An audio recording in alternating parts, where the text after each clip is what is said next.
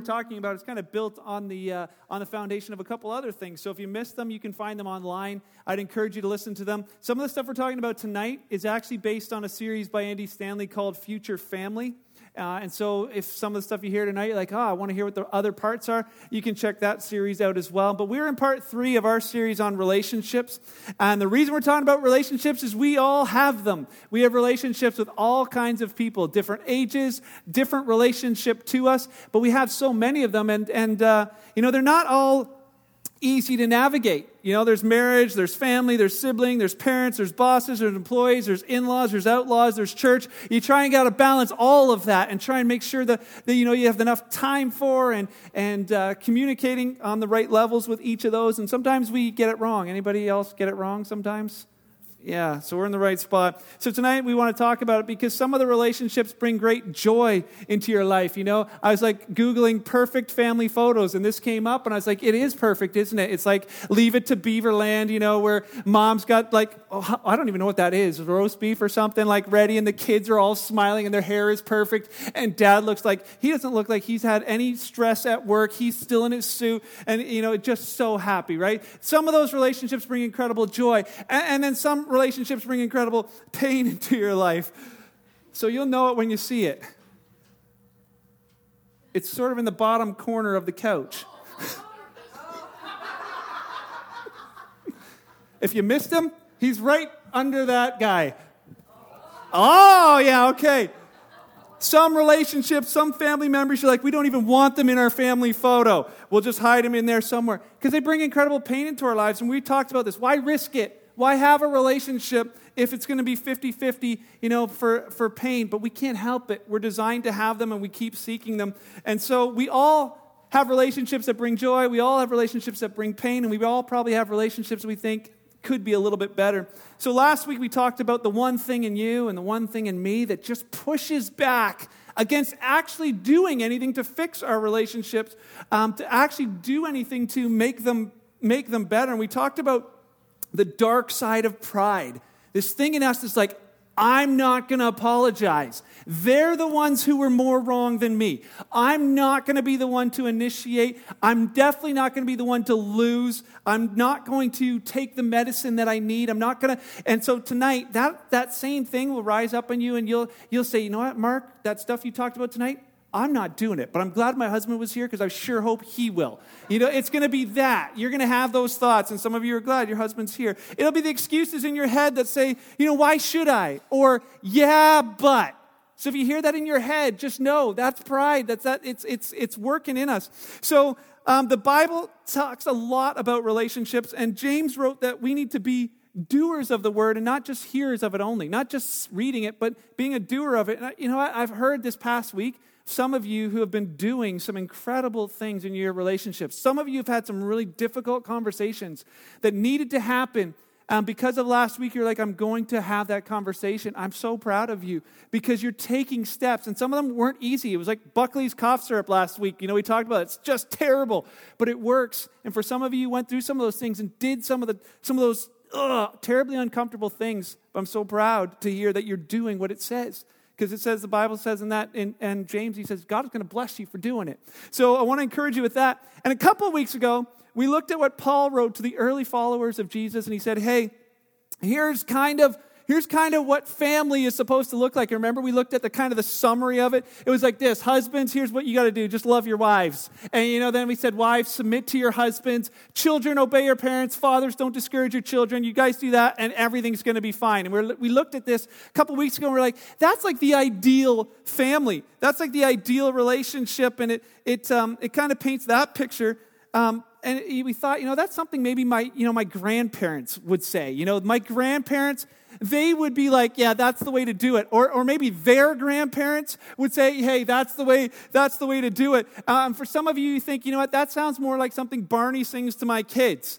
You know, so it's like that idea of, hey, everything's good. So I just want you to look at your family members tonight and we're going to sing together, right? I love you. You love me. We're a happy family with a great big hug and a kiss from me to you.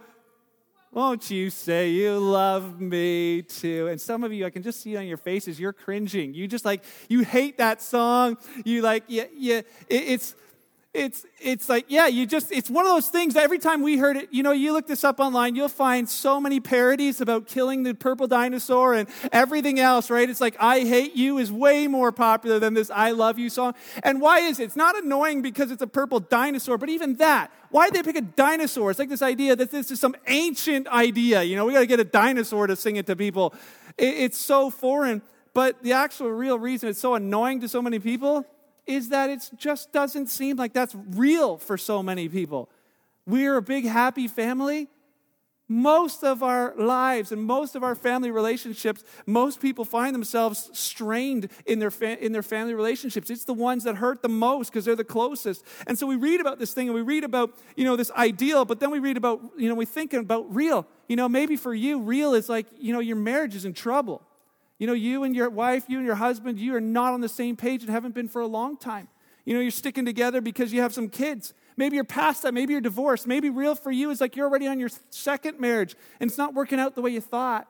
Maybe, maybe real for you is you have kids that, you know, are just making your life miserable with the decisions they're making. And maybe your real is that you have parents that are making decisions that are making your life miserable. And you're like, yeah, that's nice. You put up this ideal of, hey, you know, husbands, wives, fathers, and kids do this, but this um, thought is that's just not real for us. And so we talked a couple weeks ago about there's this tension between that.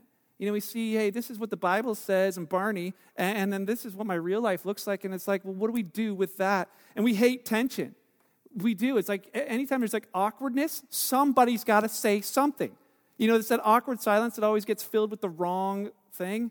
You know, it's usually like, I remember having that in Bible school. This one time I had this crush on this girl who sat in the front row, and we were in school for like three months, and I sat two rows behind her. I don't know why these stories keep coming up. Um, uh, it's not in my notes, but I'm in too far now. Um, but this girl sat in the, she sat in this, um, this seat a couple rows in front of me, and, and uh, I, I never talked to anybody. And all of a sudden, this one day, um, she uh, this one day she comes up and talks to me and it's because i had jolly ranchers and everybody knew that i gave jolly ranchers away all the time. So she came up and she talks to me and we're like, we're like talking for like two sentences. Hi i'm so and so hi yeah. And then it was like this pause and i'm just like i can't i don't even know what to say. My tongue's like turned over and it's, and it's like come on mark say something say something you know? And, like, and so i look at her i'm like so uh, she go to Bible school here? And I'm like, oh, you know, of course she does. She's been going here for three months and she knows I know I sit two rows behind her. And like, and she's like, all right, then I'm leaving. And I never talked to her for the rest of the year, right? And it's like this thing, but but what is that? This awkward silence, we just gotta fill it with something.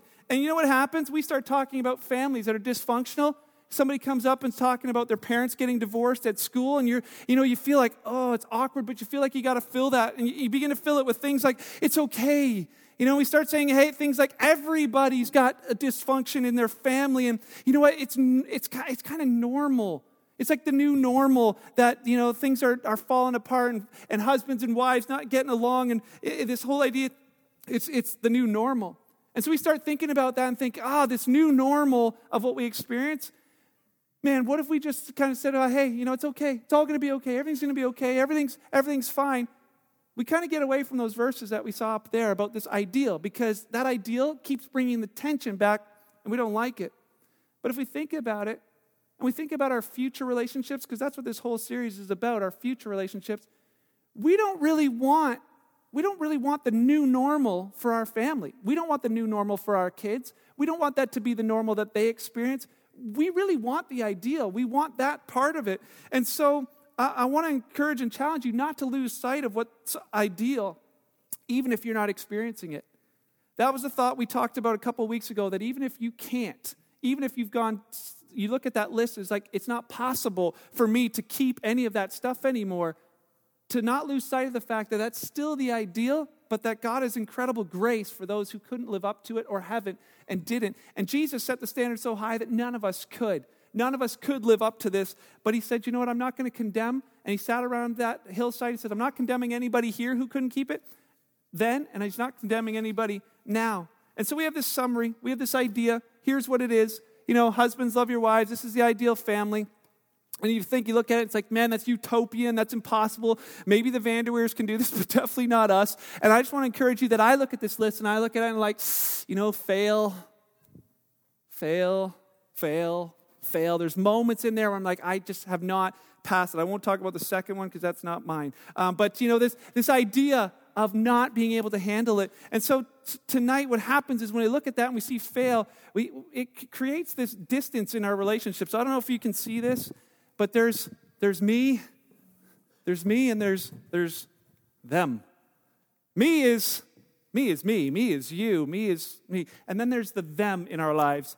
And the them could be your husband, could be your wife, could be your kids, could be your teacher, could be your boss, could be your employee, could be your parent. It's the them. It's this person on, on, on this side. And there's this gap between us. And it's not always an angry gap. You know, most of us, we start thinking about relationships, we think they got to be fixed because these two people are angry at each other. They don't want to face each other. They're not going to, you know, there's, there's tension and anger. But you know the reality is that a lot of us, there's not, a, there's not actually any anger. There's not any actual, you know, things where things are so terrible that people aren't talking to each other. They're just cruising in their lives, but they're just not doing it together. Husbands and wives fit these two spots so often, and what happens is they're not angry at each other, but they drift. They begin to drift, and the distance gets further and further apart. And so we look at the ideal and we look at husbands, love your wives, and you're thinking, You don't know my wife. You know, it's like, wives, submit to your husbands, and you're like, if you only knew him, you would not, you would never ask me to do that. You know, the kids, right? It's like obey your parents. You're like, my parents are stupid, right? They just don't get anything. And, they, and you think, why, why would I ever obey their rules? Like, seriously, don't date so and so, be home by 10 o'clock. Oh, like, it's the what are we? The 2015s? How do you even say it? I don't know what. Anyways, fathers, you know, this idea of don't exasperate your kids. And we're like, our kids drive me nuts, you know, like you should be telling them this. And so we talk about that, and this drift happens. But the idea is how do we close this gap? How can we close this gap? How can our relationships, our real relationships, become more like the ideal? And so we're going to tackle the, uh, the, the, the, we're going to tackle one of those things tonight. So I just want to ask you a question. You know, just for fun, we'll we'll tackle probably the most difficult one. So which one of these on the list is probably the most controversial, the most politically incorrect, the one that no one? Oh well, he told you. All right. So the one that that none of you know nobody likes, especially women, is is that one. Wives, submit to your husbands. I actually told some people I was speaking on that tonight, and they're like, we're not coming. So, uh, um, but it's this idea nobody, nobody likes that one. And Paul, he wrote to the early um, church in, uh, of the Colossians, which is in modern day Turkey, and he wrote to them about 30 years after Jesus died, 30 years after Jesus' teaching, and he wrote a letter to the Ephesians as well. So last week we looked at the Colossian version. Tonight we're going to look at what he said to the Ephesians. And he wrote to the Ephesians, and he wrote this verse, Ephesians chapter 5, verse 22. He says, Wives, submit to your own husbands um, as unto the Lord. So do you, do you have that verse? Wives, submit to your own husbands as unto the Lord, uh, is, is, the, is what he wrote to the Ephesian church. And he said, this is, um, this, is what it, this is what it says. All right, so it's in there, trust me. Um, and this is one of those verses that makes people think the Bible is no longer relevant.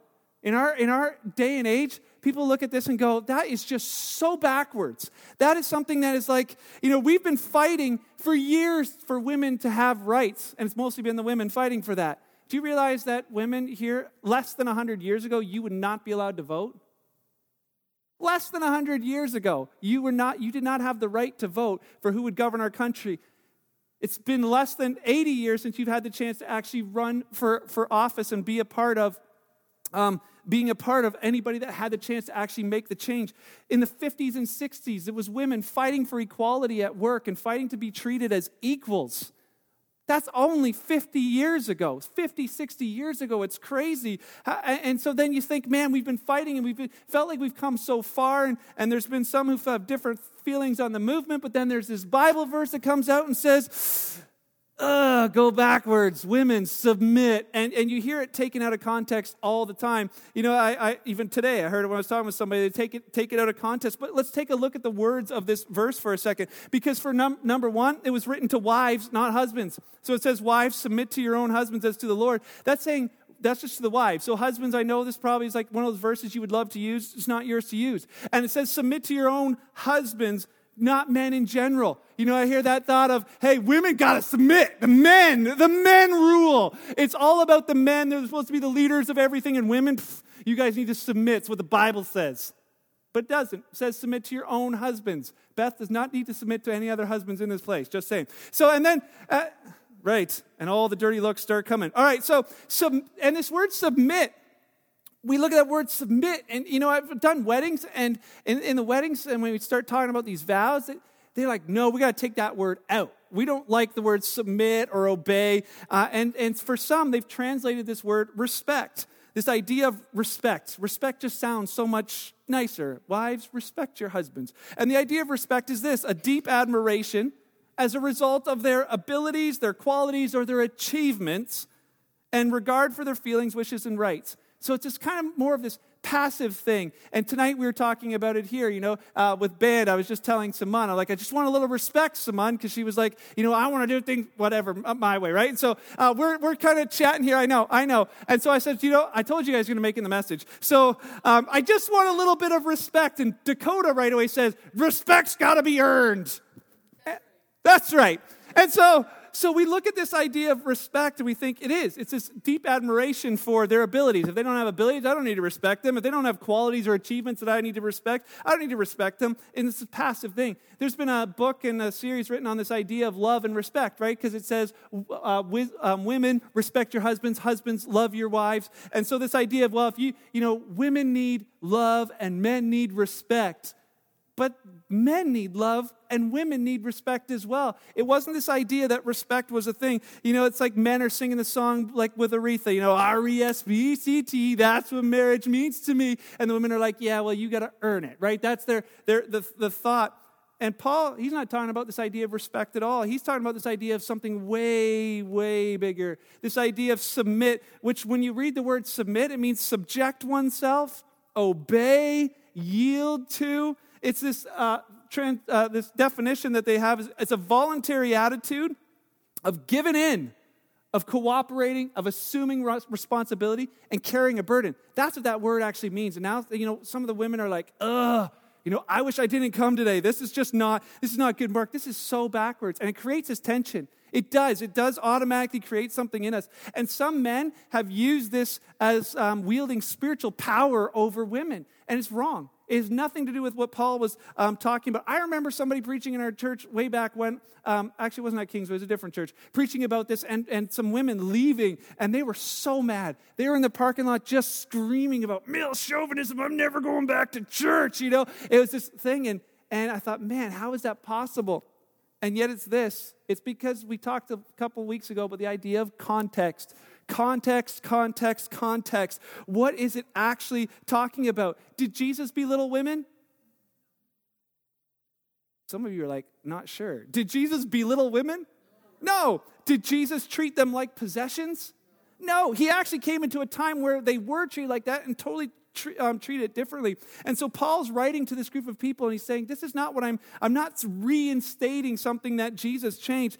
What he's saying here is this is a specific application of command given to everyone. It's a specific application of a command that's been given to everyone. So Paul, he's been talking to the Ephesians and he said this in verse one of that chapter. He's like, Imitate God in everything you do. Then he says, Live a life filled with love, following the example of Christ. He's like, imitate God, follow Christ. He's like, don't act thoughtlessly, but understand what the Lord wants you to do, is what he says in verse 17. So he's saying, hey, be like Christ, be like God, know what God wants you to think. And then he says, and further in verse 21, because the context of it is of verse 22 is you got to read verse 21. And verse 21, it says this, and further, submit. Submit, the very same word. He says, submit to who?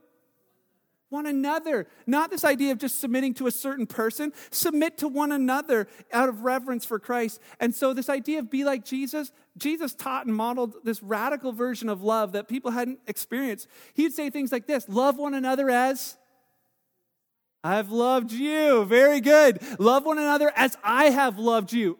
Jesus' love for us, we're supposed to love others the same way.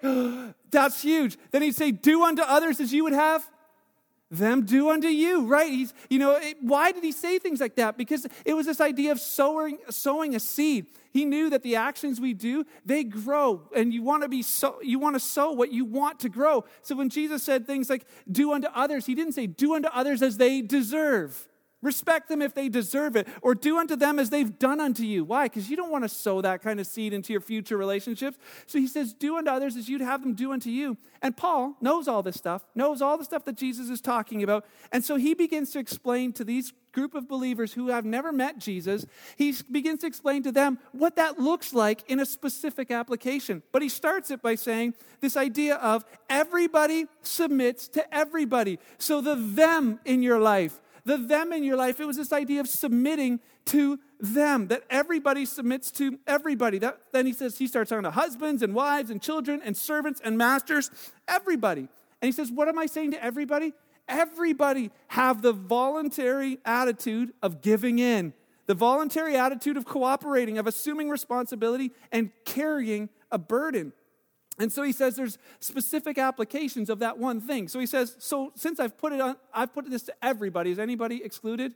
No, because we're everybody. I'm an everybody, you're an everybody. So he's saying this is something for everybody. He says this in verse 22 for wives, this idea of submitting to everybody. This is what it looks like for you. Submit to your husbands as unto the Lord. And then he says to husbands, husbands, because you submit to everybody, he says, love your wives just as Christ loved the church. And he lays it, levels it up and says, Christ laid his life down for her. That's what it looks like to submit to, to her as, as you're submitting to everybody. Then he says in uh, the next chapter, he says, Children, obey your parents because you belong to the Lord. He says this idea of submitting to everybody includes your parents, not just everybody, all your friends, but your parents too. And he says this is the right thing to do. And then he says to the fathers, because dads, as you're submitting to everybody, don't forget that that includes your kids. Submitting to them, uh, and he says, don't provoke them to anger by the way you treat them. Rather, bring them up with discipline and instruction that comes from what? The Lord. Then in verse 5, he says, slaves, servants, workers, obey your masters, your bosses, um, with the deep respect and fear. Serve them sincerely as you would serve Christ, because he says this idea of everybody it doesn't change just because somebody pays you for a service. He's saying there's this idea of mutual um, submission. And then he says to the masters, bosses, it doesn't change for you. Just because you pay them doesn't mean you own them. This idea of submitting to everybody means those are the people who work for you. Submitting to them, having a voluntary attitude of giving in for them, cooperating with them, assuming responsibility for them, and carrying a burden with them. Everybody submit to everybody else. And all of a sudden, that wives submit to your husbands just seems a whole lot nicer.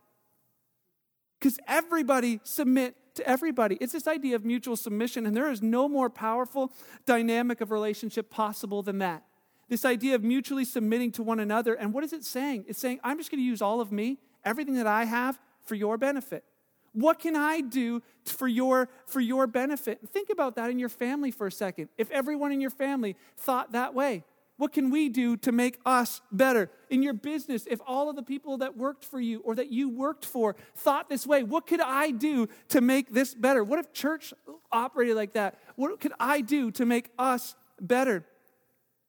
It's cool when we think about it and all those things, but I want to challenge you tonight to think about it in your relationships. What does it look like for the people that you're in relationship with? What does it look like for me and what does it look like for you? And we could say this idea of mutual submission, that's great, but how do we do it? How do I do this voluntary attitude of giving in, cooperating, assuming responsibility, and carrying a burden? Andy Stanley put it in such a, a fantastic way. I could, could not do it any better. It's this thought, it's asking this question What can I do to help? What can I do to help? If you're taking notes, these are the only ones you need to write down. What can I, hun, get a pen. What can I do to help? What can I do to help? And some of you are looking at that going, that's not going to make my life easier. That's not going to make my life easier. But, but think about this. What if everyone in your family asked that question once a day? What could I do to help? What, with all of my abilities, all the talents, all of the time and energy that I have, what can I use all of that for to help you? What can I do to help make um, to meet your greatest need. What could i do for us? Because if you think about it and we look at them what if all of the them in your life said listen i want to come a little closer to you. I want to know what i can do to help you.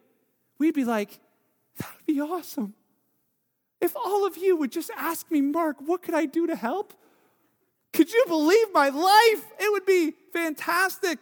We're thinking man what could I do to help? What is it doing? It's saying, you know, I'm going to move in your direction a little bit. I'm going to focus on you. I'm going to put this idea of closeness with you, uh, this relationship with you. I'm going to offer what I have for a better us.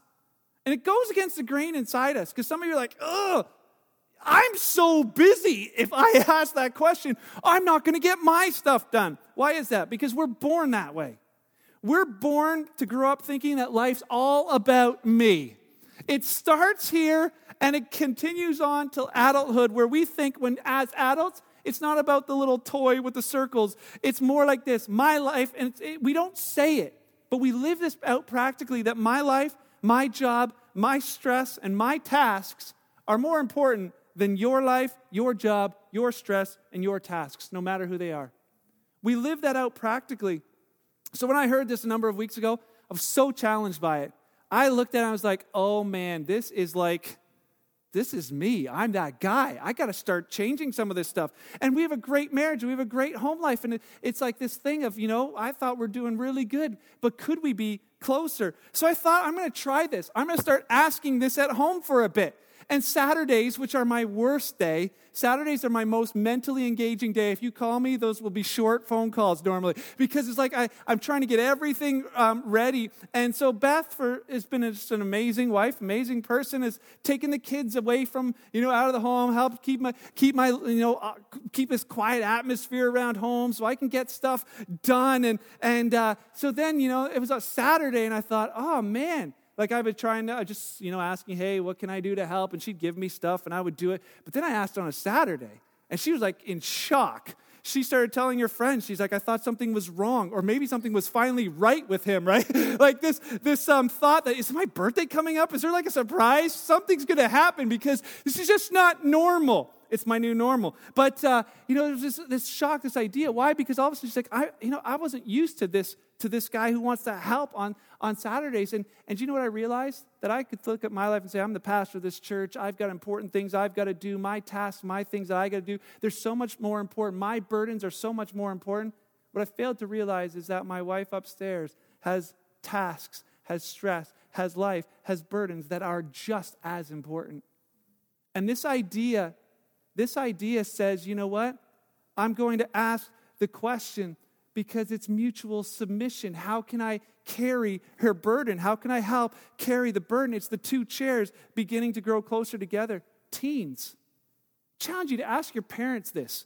It will probably shock them. They will probably have a heart attack and not actually come up with anything for you to do. You'll still get credit for it, you know, and then but you won't actually have to do anything. But if you ask them, what could I do, Dad, to help? They'd be like, I, I, take it one step further. Ask them in front of their friends when they have friends over. Just come in, Dad. Hey, I'm going to my room, but is there anything I can do to help? You will be like they. They will be like, teach us your ways, right? You will make them so proud of you. But th- but that other thought is that this idea of uh, of what can I do to help my daughter Reese she somehow naturally has this. I don't know what it is, but she's always coming in, Dad, hey, is there anything I can do for you? And it's like, it's, it's an incredible, incredible thing.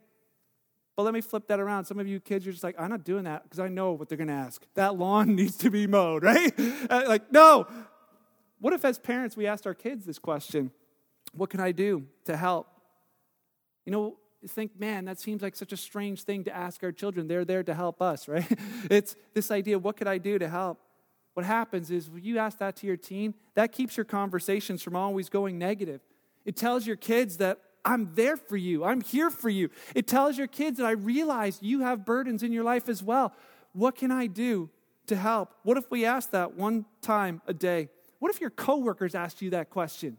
You know, you're both paid to do a job, you're both working to do stuff, you know, you're just working for whatever you're supposed to do. What if they came and asked you, hey, what can I do to help? What if your boss asked you that question? What if your leader would come and say, Hey, what can I do to help? Last week we looked at Jesus washing the feet of his disciples, just answering the question, asking it and answering it all in one, saying, What can I do to help? I can wash feet. This idea of yielding to one another, that I don't have to have my way all the time. Why? Because I'm submitting to one another. I have the voluntary attitude. Voluntary means I'm choosing to do it, to give in, to cooperate, to assume responsibility, and to help carry a burden. And there's a barrier to this, though. in us, not only is it pride, but it's fear.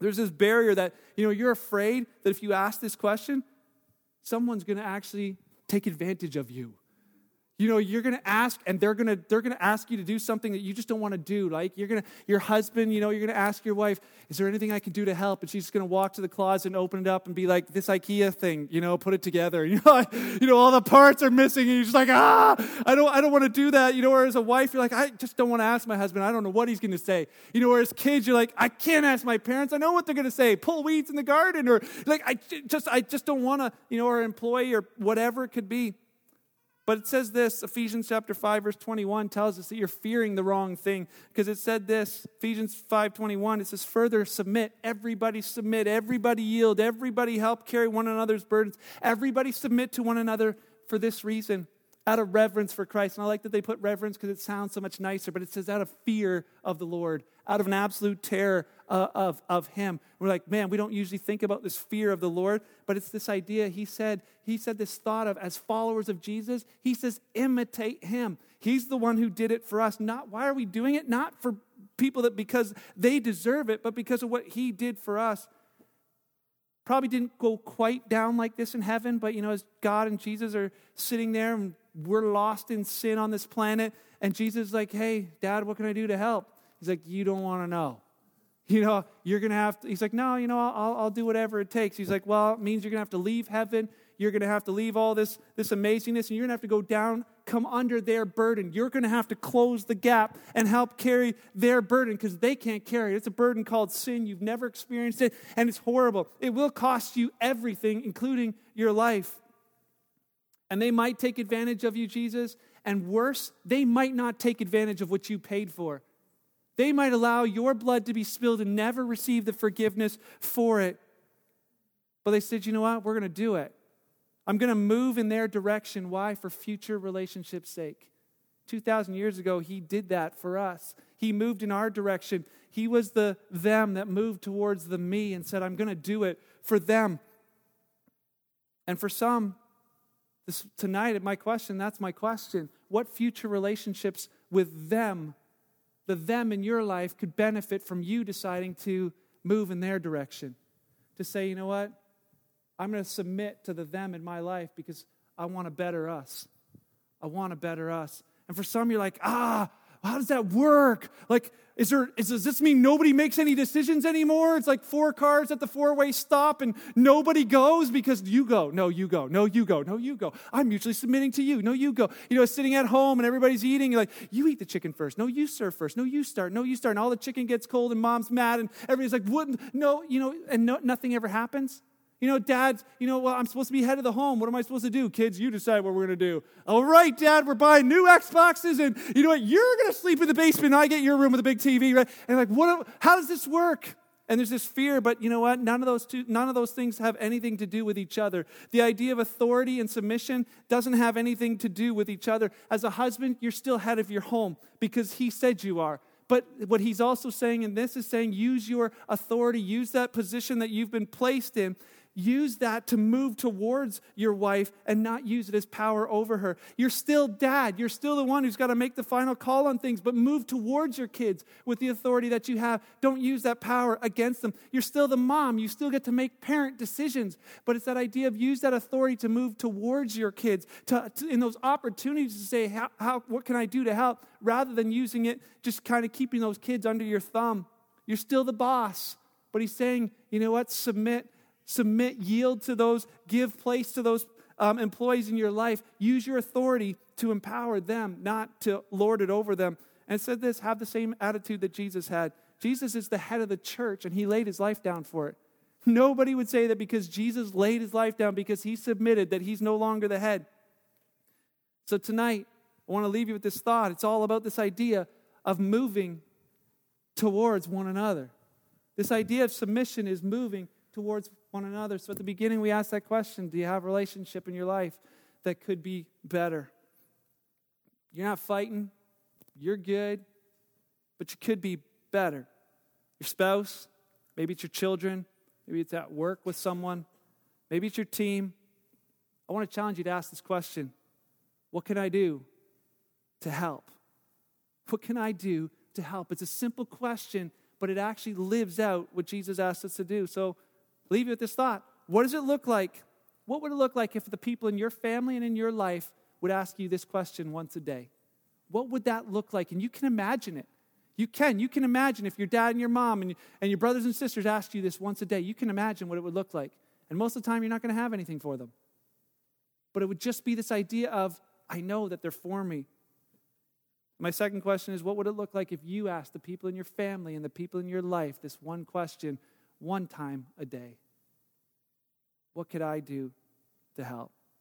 I challenge you this week to go and do, like James said, go find out what it looks like. Go ask the question. Go find out. And when they tell you to ask you to do something, smile and do it.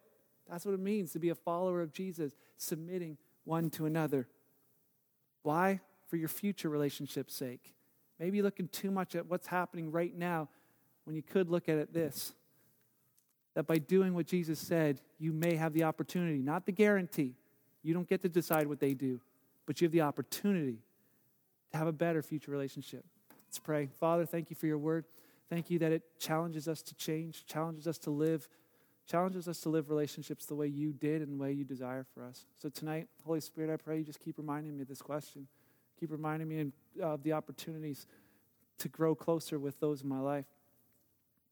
God, I pray that as people leave this place, some are going into really difficult situations. They may look at this and think, you know, it's not going to work. But Holy Spirit, I pray that you just strengthen and encourage them, that they would just simply be a follower of you and be better for it. Father, thank you for tonight. Thanks for the chance to have a, a place to, to hang out and to grow and to learn from one another, to celebrate and be a family together. Thank you for creating this family. It's, it's the only family some people have, and I thank you for that. Uh, help us to walk out in your love, shine your light bright this week. In your name, for your glory, pray. Amen.